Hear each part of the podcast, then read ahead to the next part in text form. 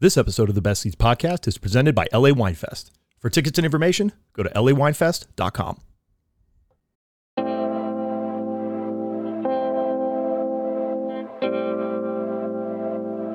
This episode of the Best Ceats podcast is brought to you by, well, you. To learn how you can support the show, go to thebestceats.com slash Patreon. Once there, you'll learn how you can get early access to shows, ad-free listening, the ability to submit questions, comments, concerns, and more. Once again, that's thebestceats.com slash Patreon. But enough of that. On to the show.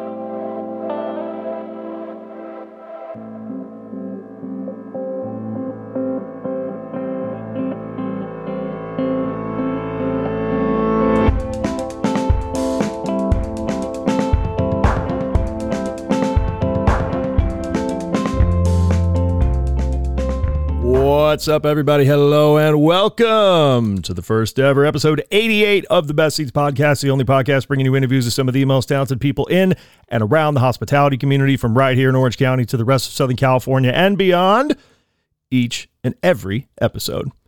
As always, I am your host, Crawford McCarthy, founder and principal of The Best Ceats. Thank you, as always, to my friend Allie Coyle, who provides music for the show. It would not sound good without her. You can find more of her work at alliecoylemusic.com. As a reminder, if you enjoy the show, please be sure to leave a rating and or a review wherever you are listening to it on free feed, share it on social. It helps other folks discover it as well. You can go to thebestceats.com for more content just like this. And do not forget that if you support over on patreon.com forward slash the best ceats. Um, at any of the monthly subscription tiers, you get early ad free listening a week before the public, no pesky commercials interrupting the interviews, and that is the only place that you will find the exclusive post show after each and every episode. I keep the guests around for an additional, you know, 15 minutes or so. We kind of shoot the shit and chat, and it's just more content from all of these talented people including the incredibly talented guest that I am so happy to welcome for episode 88. That is culinary director of Captivate Hospitality, Chef Demetrio Zavala.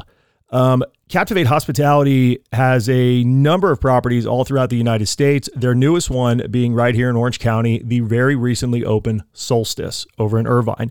Um, at the time of this recording, Solstice is very much in its infancy. It's only a couple months old, but it's really come out with a bang. Um, a lot of the people that I've talked to have had great experiences there. The food has been really phenomenal. Um, they were able to bring on a really, really good staff right out the gate to get the doors open. Even after a long delayed opening, they were several months behind due to sourcing issues, construction issues, basically the same thing that everybody in the hospitality community is facing. I wanted to get their culinary director on, Chef Zavala, to talk about kind of the ethos behind it. Um, obviously, he's somebody who isn't going to be there all the time, overseeing all other properties but he's obviously the person that influences kind of the mission behind this restaurant. You know, he kind of puts together the program that the staff is then able to take and, you know, following his kind of expertise and his tutelage and the culture that him and Captivate Hospitality have built, really run with it.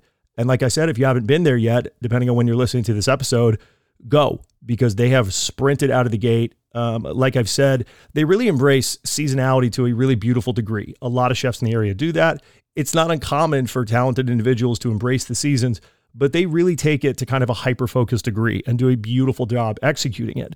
So we were able to hop on a Zoom call. Um, I'm super, super grateful, first of all, for him to be able to take the time. He's a very, very busy guy. When he's not doing this, he is competing all over different kind of Food Network TV shows, including Chop, Beat Bobby Flay, other things like that. Um, he was in Florida at the time of this recording. We were able to hop on a Google chat and record this one. So a digital one. So I apologize for any audio hiccups, although this one actually was really, really smooth. Um, but just an unbelievably talented and smart individual. So I don't want to waste any more time. And by the way, I know I've been promoting him since I launched him at the beginning of the year, but if you have not listened to the bonus episodes yet, head over to Patreon, subscribe, even if you just do it for a month. This is a really, really cool bonus episode as well. So that's enough for me. You don't need to hear me talk anymore. You need to hear my guest for episode 88 of the Best Ceats podcast, culinary director of Captivate Hospitality, Chef Demetrio Zavala. Let's jump to it.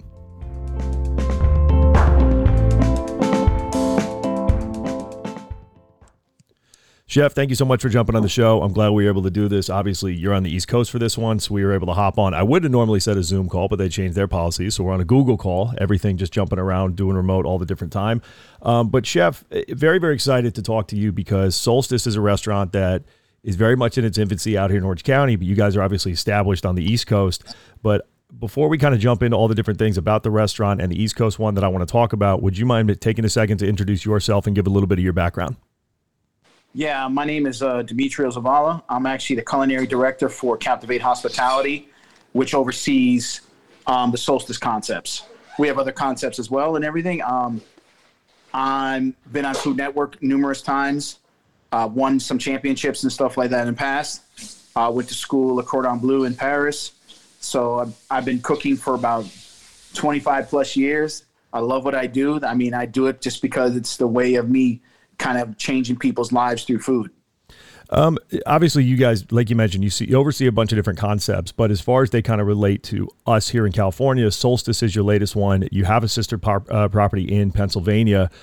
How did yeah. the one in Pennsylvania come to be? Because I want to talk about the restaurant and the, your kind of philosophy on it as a whole, but when did the Pennsylvania one come to be? And then how long until you thought about, hey, let's not just open one down the road, but across the country? Well, basically, it, the one that came down the road and uh, was about two about two years ago. It's been. I mean, we opened the. How about we opened the week before COVID shut down? Oh God. Yeah, so it kind of like we opened. We had a gangbuster week, and then we got the notice you had to shut the doors. So it was kind of a very difficult situation at that time because you had no choice but to slow down. So we had a we had piles of food. Yeah. Ready for business. So we we basically cooked for the staff until the food ran out. The whole time we uh, that first few weeks that we were open, we were closed. That's absolutely wild. I mean, I'm glad you guys were able to do that. There's a handful of restaurants that did, but uh, being in Pennsylvania, I mean, you know, I know that area. I'm from the East Coast. You know, it's not as it's a little more rural, let's say, parts of Pennsylvania. I mean, people more are more spread out. You know, you actually have trees yeah. instead of buildings. I mean, how were you guys dealing with that on the East Coast? Because you not only had COVID, you also had something that we don't have here in California, weather.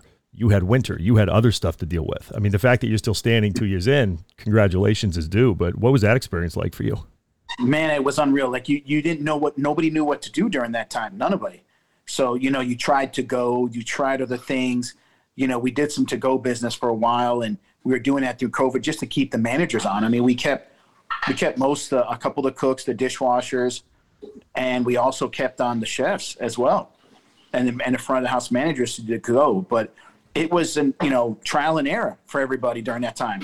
You see what you know what went. Then you know you had Bbot with the platforms where people can order. Then you did drinks to go. Then it was just kind of everybody just trying to figure it out. Yeah. But we, we did. I mean, we some days were better than others. Like Mother's Day, we were closed, and you it was busy. You did like 500 covers that day, and just to go. And that's like a massive amount of covers to do just to go, and you're running it in and out the door. Yeah, that's insane. And the managers doing it. It's just insane. That's wild. Um, California and, and and I don't want to make it political, but the fact is, is that we've held on to our COVID restrictions longer than most states. Um, when did the concept come about that you wanted to open one out here in Irvine? Well, I know that um, our CEO was uh, he. I guess he used to live out in that area and, in Pebble Beach. Okay. Yep. And um, he knows the area really well. He loves he loves California. And actually, one of our chefs that was working for us in the Newtown location, he was a, he was from that LA area, and he always talked about you know out there. And then Mr. Freeman had some uh, some relationships with some people, and then they said, "Man, we should definitely because the weather's consistent out there." and most of the vegetables and vegetables and, and fruits come from California anyway. You'll be getting the best of the best, whether it's seafood or you know West Coast seafood, obviously, and basically vegetables and fruit. And between the obviously between the uh, farmers markets and et cetera, is a, you're accessible to a lot more out there than you are on the East Coast. So they're like, yeah, we should definitely do a California location. I mean, it's it's one thing to, like you said, open a restaurant the week before COVID. Um, and again, I had a couple friends who were in the same scenario, so my, my heart goes out to you for that. It's another thing to be building out a restaurant around restrictions and kind of the ever changing landscape of not just restrictions due to COVID, but also supply chain issues due to you know getting what you need to essentially build it. I have friends that work in new home building, and they're dealing with the same thing. It's tough not only to get people. I mean, everybody wants to talk about hiring, but you're talking about getting the infrastructure basically just to build out a building. How long did you guys kind of go from brainstorming until actually getting the doors open just recently? Well, I can tell you that we were eight months behind opening because of procurement and materials and everything like that is what drove us eight months behind. So the shortage of everything really kind of hurt us. in the long run because we, you know, you put out press that we're going to open, we're going to open, and then all of a sudden we can't open because we can't get this and this, we can't get this. We couldn't get the ovens on time. The ovens are all of a sudden six months behind. It's just everything with, you know, anything that you wait on as far as procurement wise, the materials, you're just going to run behind. Like right now, people are building restaurants now. We're talking about building restaurants now. We purchase the actually the equipment now and to be able to have it in six months. So we're buying it before we even start doing construction. Yeah, I mean that's the way you have to do it nowadays, unfortunately. Yeah. Um, speaking of Solstice specifically, I want to talk about the overall kind of philosophy behind your menu because it's one thing for a restaurant to embrace seasonality. You guys are taking it to a very specific degree with, and I know that there's a name for it that I'm going to butcher. Um, so I'll let you kind of describe that. Uh, but again, can you kind of talk about the entire philosophy behind the menu changes and the seasonality of it and things like that? Well, you know, obviously with everything that's in season, if you have every farmer growing corn, corn's going to be cheaper, and nobody's growing asparagus, it's going to be much more expensive. So obviously, driving that factor and knowing it that time of the year, it's the best flavor that you can get at one ingredient. So we're an ingredient forward concept. So that's why we're ever changing. So, but the idea behind my cooking philosophy is also about maximizing what we can do and appreciate what it took a farmer to grow that vegetable. So appreciating the leaves of the of the vegetable, appreciating the stem and the actual plant, appreciating the peels of what it is. So right now, currently, we had just gotten out of doing celery root tartare, which was made from the peels of celery root, which most people just discard or throw in stock. Mm-hmm. But it's also about appreciating and respecting the ingredient, not just dicing it up or mashing it up or frying it or anything. It's about truly appreciating what it took someone from the start that they planted to grow it and what it took them and really care for that ingredient and then feature it the best we can and f- with minimal flavors to put it with so that that vegetable stands out because the cooking is should be whatever that ingredient is should be the star of the dish not 50 other things on a plate yeah. Sometimes less is more, put it that way. Yeah, 100%. I, am a huge advocate for kind of zero waste cooking and, and things like that. And again, the I'm reading back over the press release that I was initially sent for it. Um, and I've been into the restaurant. I adore it. I had a fantastic first meal there. Been back a few times. Um, the build out is phenomenal. The design team did a wonderful job. But it's the Ayurvedic philosophy of is it Riduchara? Riduchara? The kind of discipline of eating with the seasons. Yeah, the, the Riachara. So basically, it's the and it's like the solstice, the summer solstice. There's mm-hmm. a solstice. Remember how the it, the it changes, a seasonal change. So that's where the name came from. It stemmed from. So basically, as it changes, the season change, we change. Yeah. Um, we, we know we talked about procurement as an issue just with opening a restaurant as far as getting your infrastructure going, but obviously the number one thing that everybody's dealing with right now are supply chain issues. Even if you're sourcing locally, even if you're just bringing it up from Mexico, which we're fortunate enough out here in California, that's right in our backyard to be able to do. If you're going to stick to that kind of hardline date of changing with the seasons, have you guys run into any issues about getting produce and getting product? Uh, we haven't run into any issues as far as getting product too much, to be quite honest with you. The only issue we're running to is pricing is yeah, insane. Like with everything going on with chicken right now. Yeah. Look, eggs went from seven cents an egg to 35 cents for one egg. Yeah. So all that stuff, and then chicken went from two and change to almost you're almost five dollars a pound. Yeah. For chicken, so that I think that's the only areas that we have seen that has been a real issue is like your price, like even butter. Butter just went up like crazy. You know, you're paying $106 for a case of butter, and then it just went to $142. So it's the pricing is just, and we can't control it because yeah. if there's a shortage, you know, and you got to you got to be ahead of the game when it comes to purchasing because, say, a company like Sysco, they get 150 cases of butter. Everybody's getting in there as soon as possible to get that butter before it's gone. So if you're not planning correctly in the restaurant business now and not staying on top of your toes, you could be one of the ones that you don't have butter because you got to be, you know, as they say, what the early bird gets the worm, right? It's the same thing with purchasing right now. If you're ahead on your purchases, like if you know that you're going to purchase on Thursday, why not do your purchase order on Wednesday so you don't have to rush to meet the timeline, the deadline time, and to have it in there so that you get first dibs on what they have. I mean, like you said, you've been doing this a number of years. You obviously are incredibly well versed in the business. Eh, have you ever seen anything like this? I mean, as never. far as these price increases and everything?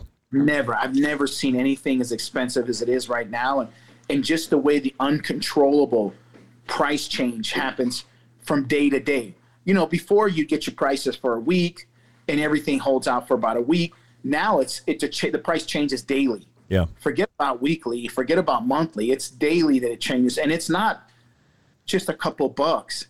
It's significant. Like I'll tell you example, scallops.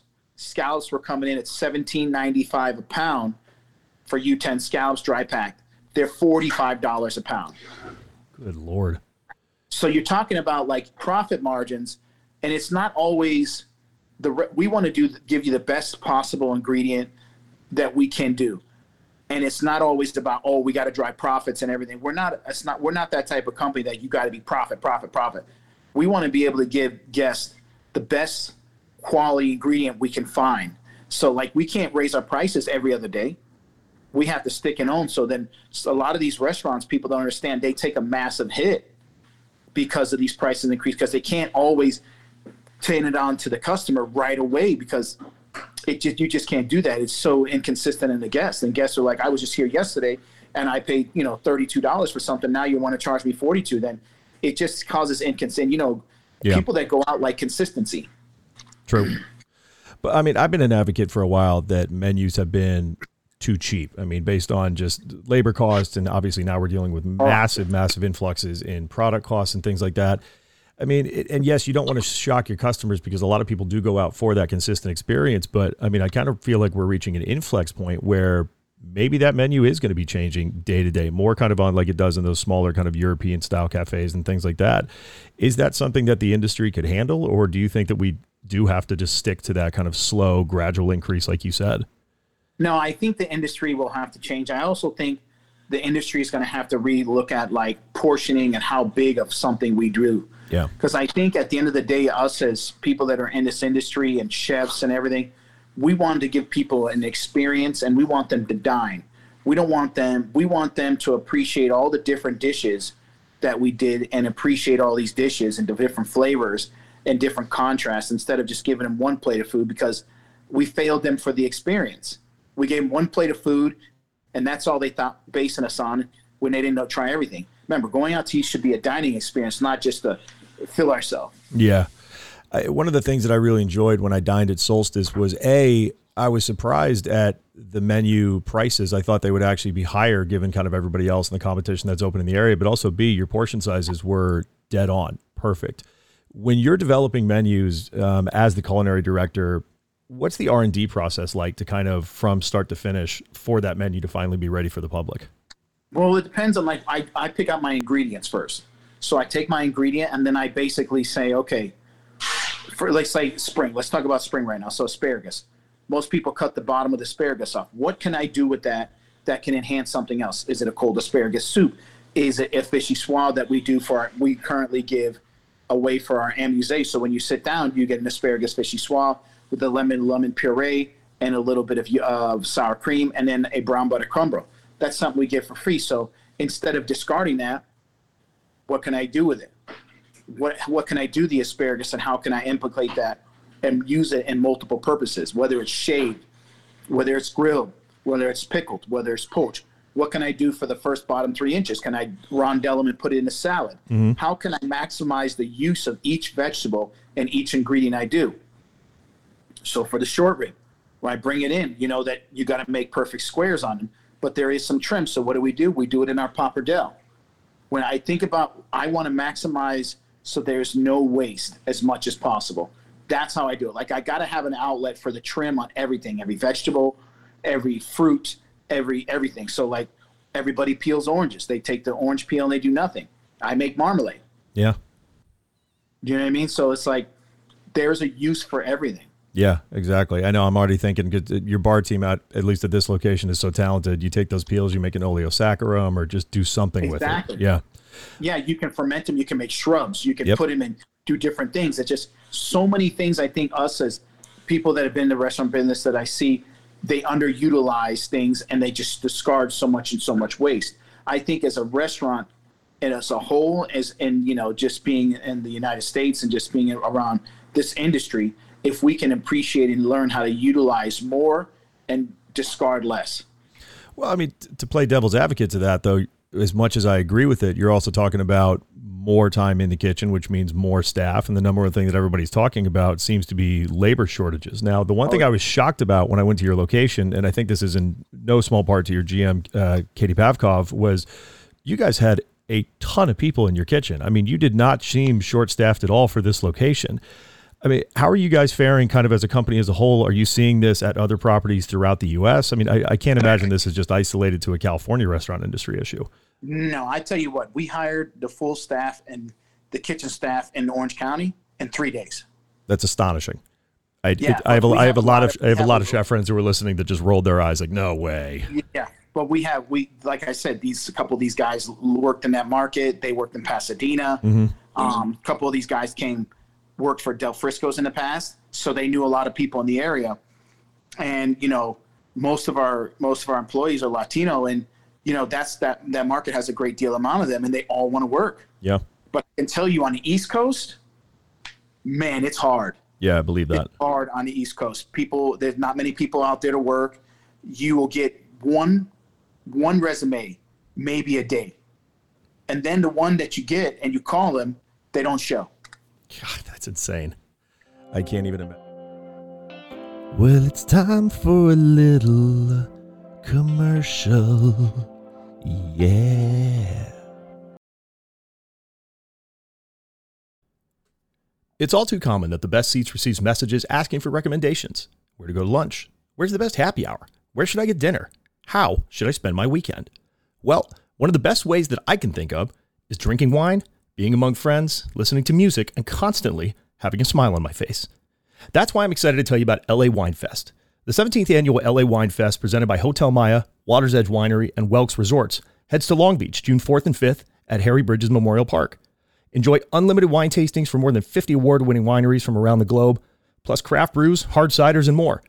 The waterfront park location provides a perfect space to taste wine, where live music, fun, and wine education all come together for a glorious two days. For tickets and more information, you can go to lawinefest.com. I know that I'm going to go there and enjoy the heck out of it. I recommend you do the same. And once again, for tickets and information, that's lawinefest.com. I don't know about you, but 2020 had me re-looking at how I live and the space that I live in. Spending so much time at home really had me reevaluating how certain things worked and didn't in my living space. One of the main things, as an avid home cook and an obvious supporter of restaurants, was gardening. Anybody who enjoys food at all will be able to tell you that something you've grown yourself will taste infinitely better than anything you can buy at a store. That's where Ashley Irene of Heirloom Potager comes in. Heirloom Potager designs, installs, and maintains seasonal culinary gardens for chefs and foodies in Orange County. They provide organic gardening methods and bespoke buildouts used to preserve the heirloom varietals that they'll provide for seeds. An approachable and exciting endeavor, no matter if you're a seasoned restaurateur or a stay at home chef. Owner Ashley Irene's experience, expertise, and enthusiasm is only matched by her professionalism. For more information on how you can set up a consultation to get your own culinary garden space set up, go to heirloompotager.com. That's heirloom, H E I R L O O M, potager, P O T A G E R heirloompotager.com today. Once again, that's Heirloom Potager. If you listen to the best ceats at all, or read the content, then you know the motto live well and often. But what does it mean? In layman's terms, it's trying to give you the best products, places, experiences, and more so you can put a big smile on your face every single day. Amass Botanics is what I use on my back bar constantly if I need a cocktail or a quick pick me up. Any of their other botanical products, like candles, hand sanitizer, and more, also helps to set the mood. Now, I'm a big fan of everything that Amass does. I have been since day one when they launched their trademark gin, and everything they've done since then has been nothing short of excellent. Now you can get your hands on their products at a discounted rate by going to amass.com and using the discount code the best ceats 15 that's C E A T S at checkout. Now, it's limited one per customer, so make sure you load up. But trust me, you can't go wrong with anything they're doing. I stand by Amass 100%. They're one of my go to brands for spirits needs or anything around the house. So again, go to amass.com, that's A M A S S, and use the code TheBestCeats15 at checkout. Trust me, you will not be disappointed. It's insane. I can't even imagine. The East Coast, I mean, must just be such a different animal unless you're in one of the major cities or something. Because again, California is basically one big city separated by a couple of military bases and some farmland. I mean, the East Coast, exactly. obviously, it's just a bunch of small towns where the you know welcome sign on the backside says "Thanks for coming." So, I can only imagine how tough that must be. Um, you mentioned that you've done a lot of time, kind of different kind of Food Network competitions and things like that. Culinary TV has changed so much over the past even just five years. Um, as somebody who has had experience in the media of that, now that we're coming on the other side of it, one of the big conversations is how are we covering restaurants from a media standpoint, whether it's TV, magazine, things like that. Um, what are some of the changes you hope to see on the media side of things as far as how we cover the industry? I, I think I think the media could work on a little bit more of like what it really takes to make that dish of food from start to finish, more appreciation that because everybody I speak to just in the public or ask, Oh, you're a chef? Oh man, all you do is work, you work hard. And and I think it, if they explain it's deeper than that. Like most people who are chefs, they're working from their heart. They're they their plate of food is their heart.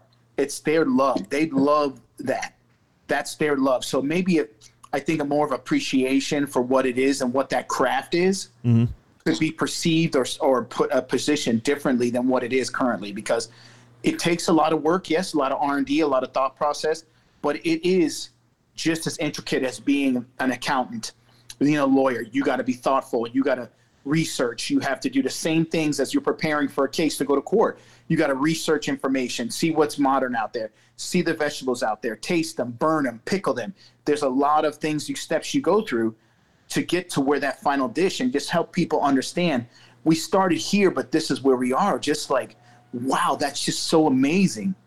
Like, there's a big difference. I've worked in Europe and I've worked in the US. People in Europe take it like that and have so much respect for what chefs do sometimes I find here people all they say is this, oh, it's hard work, and, and that's all they relate it to is just hard work, and and or they say that most people who do it just don't know what they want to do in life.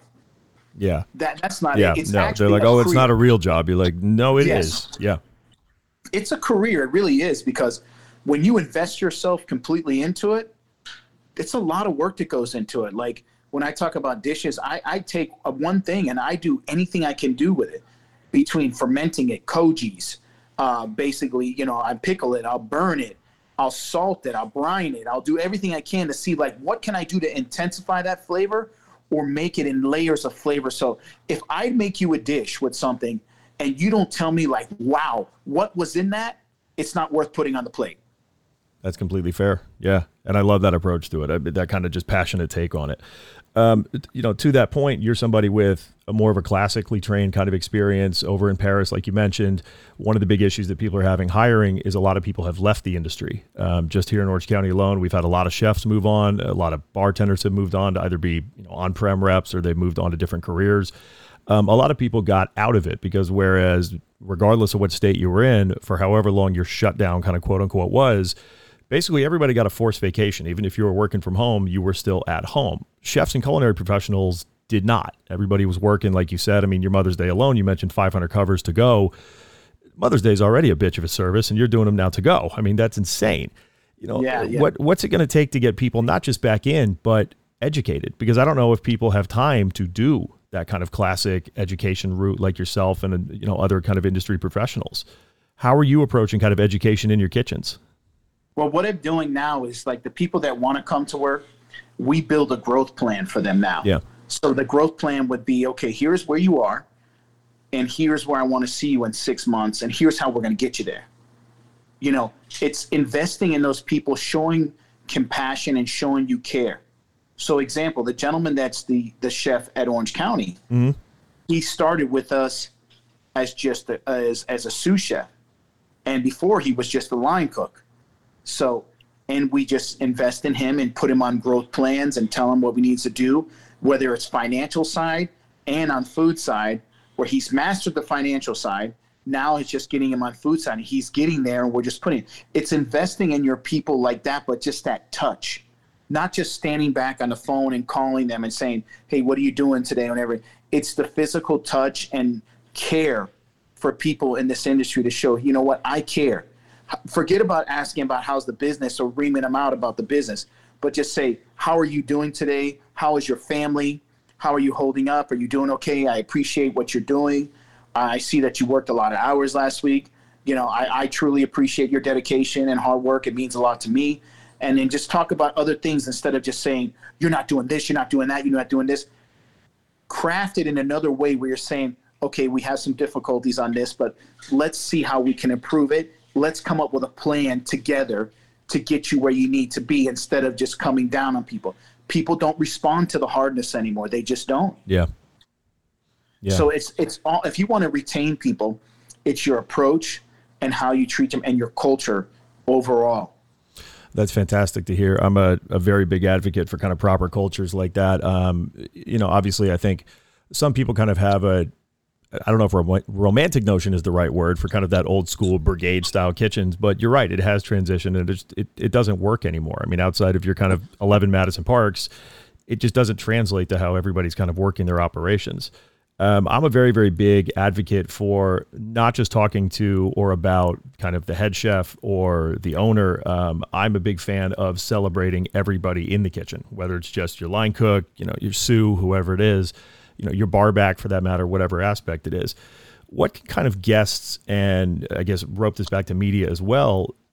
How can they do a better job of not just recognizing you know the chef on the front of the menu, but kind of everybody who contributes to a dish and to the overall kind of menu at a restaurant? Well, I think it's going to start with the chef, and then you know actually I wanted to touch base on the whole Eleven Madison comment because I staged at Eleven Madison and that's changed too.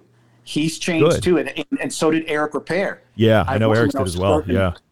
Yes, they've all changed. So, like, I give you example. If anybody has an outburst at Le Bernardin, they stop service and they make that person apologize to the whole staff. That's awesome. So the, it changes.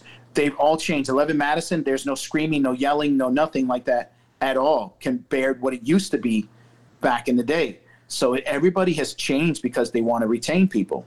Good. That's great. So it, it is it is a significant thing that, that I can say that's very unique. Now, what recognizing other people in the industry that work with you instead of just the chef, I find that falls upon the chef. I'll tell you why. So what I end up doing when because I, I had some restaurants in DC, it's about how you cultivate your people. So let's say the grill guy today. Hey, you know, I, my guy was Freddie. I wanted to I want to make some specials tomorrow, and I want you to you to be you and I together. I want you to make this sauce and this sauce, and we're going to do this sandwich or this sandwich, and I want you to do it tomorrow, and let's taste the flavors, and let's do one. We'll do it for, and then I bring them out to pre-shift and talk about Freddie made a special.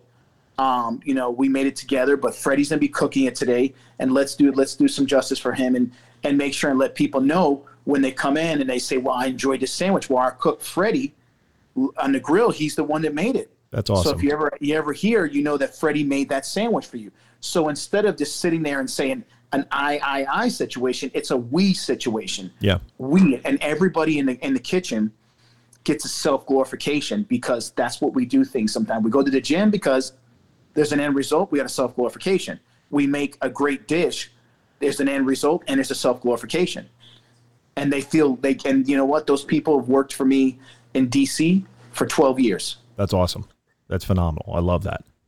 Um, getting back here to Orange County to Solstice, um, you know, the restaurant media group out here in Orange County specifically, obviously Los Angeles is its own animal and so is San Diego, but it's a small community. There has not been a lot of, I haven't heard anything short of a lot of praise for Solstice. The menu has been killer. Um, it, I think by the time you guys opened, it was like three weeks until you've already switched to the spring menu. I'm sure summer is probably already in R and D close to the corner. It's already done. I'm already done. Perfect. See, it's it's God. You guys move fast. It's, by the time people are going to listen to this episode, they'll be like, "What do you mean the winter menu's out?" Um, how important it is. Well, I guess how important is it to get that initial praise, but also I'm a big proponent of when somebody goes and they review a restaurant, it gets a great review, maybe maybe like six months in, right?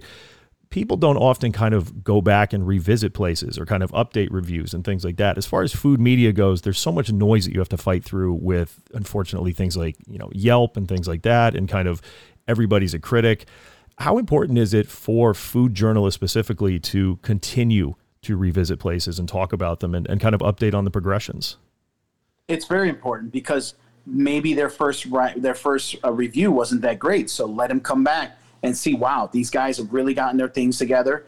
They're putting out some really great food. It's very important because in PR is so important now in restaurants because when I came up in restaurants, there was no PR. There was like your local newspaper and yeah. a few magazines, and that's it.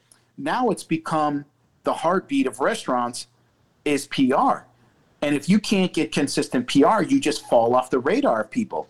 So it's, I think, especially as journalists and people who either write for Eater or Thrillist or your local magazines or local newspapers or local places. I think it's very important for them to revisit locations instead of just going to new ones all the time because those locations are the ones that are constantly contributing to your city. Yeah. Those are the ones that employ people that need jobs. And then all besides that, they need to all and those people are spending money in the community to give back too. So why wouldn't you invest in taking the time to have a meal there again and say, wow, I viewed this place. It was great. It's still great. You should definitely check it out. You How- know, it allows you can't let your your buzz dies. You know the restaurant business. It's either in or out. You yep. got one shot. Yep, it's cyclical and it's and it changes at the drop of an Instagram post. It's insane. It, it's yes, it's sir. unfair to a lot of people too. Um, what can chefs and owners do to combat kind of the the everybody's a critic kind of social media pages? I mean, because it's not just Yelp. Uh, people do it on Google. They do it kind of on all over, all over the place. But how can people kind of combat the the digital critic? Well, I think what you do is, you know, as they say, and this is probably old fashioned, you got to kill them with kindness with a response. You should also, no matter if it's negative, if it's great, if it's indifferent, always respond with kindness and respect. Thank you for visiting. We appreciate your feedback and now there's something to learn from every visit but then there's some that just maybe are other people working at other restaurants and they do it on purpose. Well yeah. still constantly because people will see your response. Say thank you for visiting. We appreciate your feedback and we look forward to having you again soon or whatever the case. Kill people with kindness because if you go down the negative role and say oh yeah i can't believe you wrote then it's just going to be a tit for tat.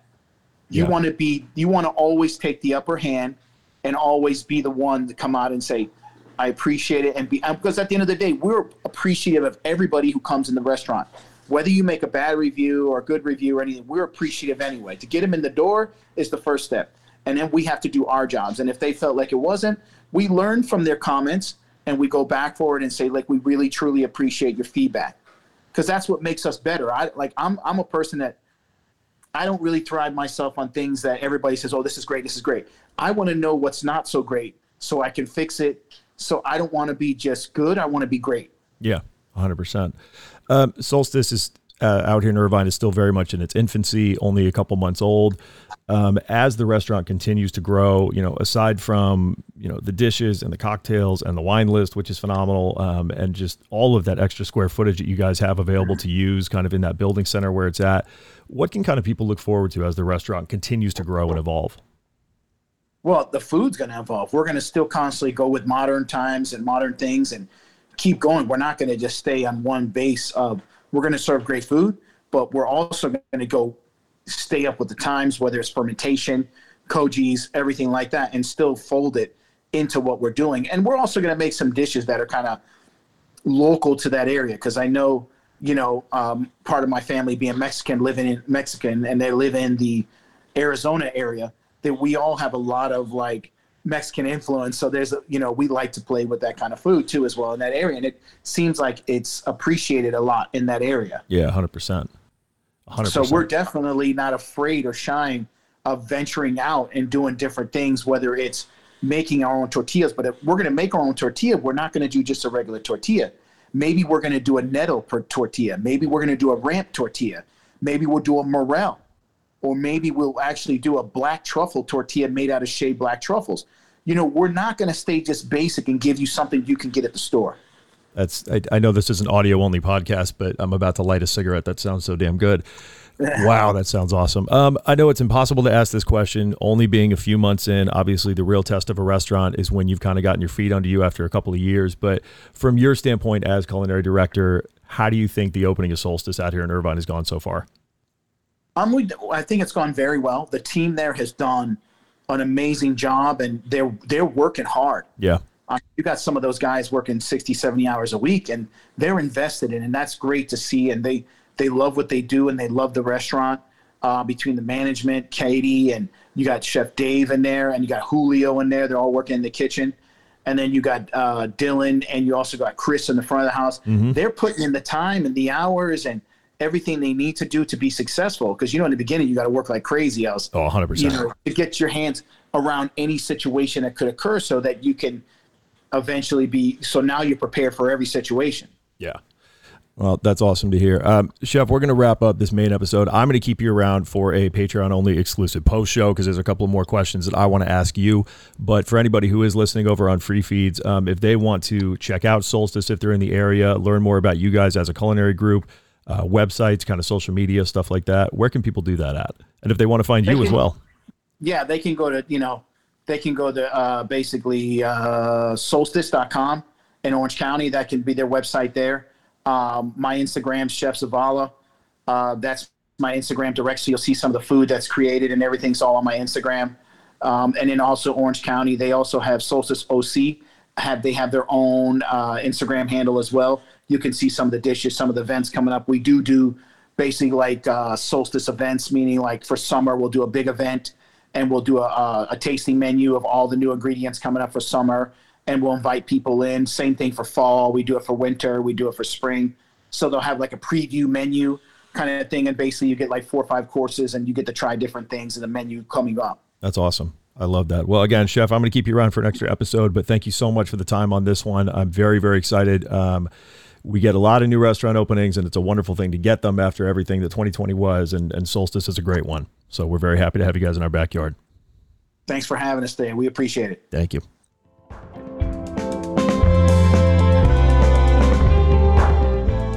Thank you, thank you, thank you so much to Chef Zavala for hopping on the show. Um, like I said, he's an unbelievably busy guy, so for him to take the time out of his day and give me in kind of an hour of it really, really means the world. Um, if you haven't checked out Solstice yet and you live in the area, I know that the majority of listeners are local to Orange County or at least Southern California. Go check it out. They've been really busy ever since they opened their doors. They, at the time of this recording, are just a couple of weeks into a new menu, probably getting ready to launch a new one, or I'm sorry, about to launch a new one for summer, but it's a really, really cool spot. Thank you again to Chef for taking the time. Thank you to Ali Quill, who provides music for the show. Thank you to everybody that does subscribe on Patreon. You make this show possible. Uh, last month was the biggest month to date for the best ceats on Patreon. Thank you to all the advertisers who help support. Tell your friends there is even more exclusive content and interviews coming.